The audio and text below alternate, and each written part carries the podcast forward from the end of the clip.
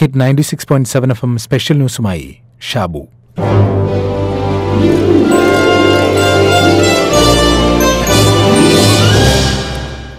ഒരിക്കൽ മരണം തന്റെ വീട്ടു പരിസരത്തുകൂടി നടന്നു വരുന്നത് കണ്ടപ്പോൾ അയാൾ വേവലാതിയോടെ ചോദിച്ചു അല്ല നിങ്ങൾ ഇവിടെ എന്തിനു വന്നു?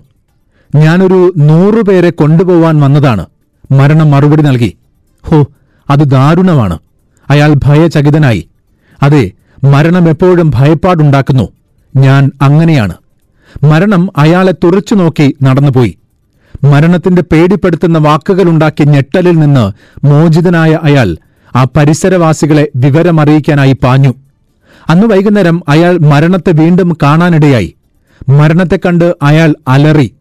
നിങ്ങൾ കാലത്തെന്നോട് പറഞ്ഞത് നൂറുപേരെ കൊണ്ടുപോവാൻ വന്നു എന്നല്ലേ? എന്നിട്ടിപ്പോൾ ആയിരം പേർ ഇവിടെ മരിച്ചല്ലോ. എങ്ങനെ എങ്ങനെയാണ് ആയിരം പേർ മരിച്ചത്? അയാളുടെ അലർച്ച കേട്ട് മരണം പറഞ്ഞു. ഞാൻ പറഞ്ഞതു മാത്രമേ ചെയ്തുള്ളൂ. ഞാൻ നൂറുപേരെ കൊണ്ടുപോവാൻ തന്നെയാണ് വന്നത്. നൂറുപേരെ കൊണ്ടുപോവുകയും ചെയ്തു. ബാക്കിയുള്ളവർ ആധി കൂടി മരിച്ചതാണ്.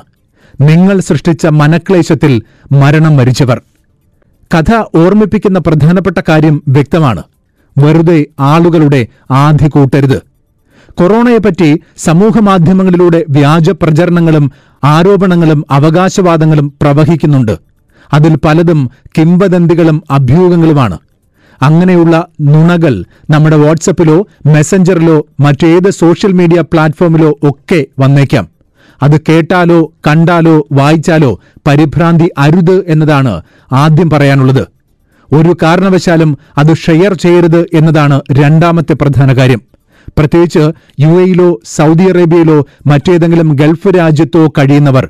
കാരണം അഭ്യൂഹങ്ങൾ പ്രചരിപ്പിച്ചാൽ ഓൺലൈൻ നിയമമനുസരിച്ച് യു എയിൽ മുപ്പത് ലക്ഷം ദീർഘമാണ് പിഴ. മൂന്ന് വർഷം ജയിൽ ശിക്ഷ. സൗദിയിൽ സൈബർ കുറ്റകൃത്യ നിയമമനുസരിച്ച് കുറ്റവാളിക്ക് അഞ്ചു വർഷം വരെ തടവും മുപ്പത് ലക്ഷം റിയാൽ വരെ പിഴയും. ഇനി എന്താണ് അഭ്യൂഹമെന്നും കിംവദന്തിയെന്നും എങ്ങനെ അറിയും എന്നാണോ? കൊറോണ വൈറസ് ബാധ സ്ഥിരീകരിച്ചിരിക്കുന്നു എന്ന് ഔദ്യോഗിക സ്രോതസ്സുകളിൽ നിന്ന് കിട്ടുന്നതല്ലാതെയുള്ള എല്ലാ വിവരങ്ങളും അഭ്യൂഹമാണ്. അത് ചിലപ്പോൾ ഫാമിലി ഗ്രൂപ്പിലാവാം സ്കൂൾ ഗ്രൂപ്പിലാവാം മറ്റേതെങ്കിലും അസോസിയേഷൻ ഗ്രൂപ്പിലും ആവാം. ഏറ്റവും അടുത്ത സുഹൃത്തോ ബന്ധുവോ നൽകുന്ന വിവരം ശരിയെന്ന് തെറ്റിദ്ധരിച്ച് ഷെയർ ചെയ്യുകയോ ഫോർവേഡ് ചെയ്യുകയോ ചെയ്യരുത്. അത് ഔദ്യോഗികമല്ല എന്ന സാമാന്യ ബോധമെങ്കിലും കാണിക്കണം.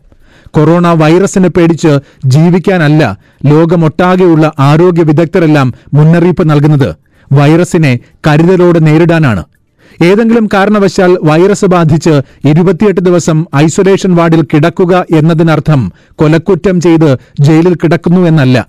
മറ്റുള്ളവർക്ക് രോഗം പടരാതിരിക്കാൻ ജാഗ്രതയോടെ അവർ പെരുമാറുന്നു എന്നാണ്. സമൂഹത്തിന്റെ സുരക്ഷിതത്വത്തിൽ താൽപ്പര്യമുള്ള അവരെ ബഹുമാനിക്കുകയാണ് വേണ്ടത്.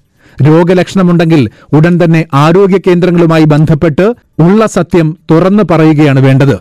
ആളുകൾ കൂട്ടം കൂടുന്ന ചടങ്ങുകൾ ഒഴിവാക്കണമെന്ന് ആവശ്യപ്പെടുന്നത് മതത്തെയോ വിശ്വാസത്തെയോ വെല്ലുവിളിക്കാനോ ഹനിക്കാനോ അല്ല സമൂഹത്തെ ആകെ രക്ഷിക്കാനാണ്. കേരളം ഇത് മനസ്സിലാക്കിയില്ലെങ്കിൽ പിന്നെ നമ്മൾ വിവേകമതികൾ എന്ന് പറയുന്നതിൽ എന്തർത്ഥം? അതുകൊണ്ട് ആദ്യ കഥയിൽ പറഞ്ഞതുപോലെ മനക്ലേശമുണ്ടാക്കരുത് ആദ്യ കൂട്ടി ആളുകളെ കൊല്ലരുത്.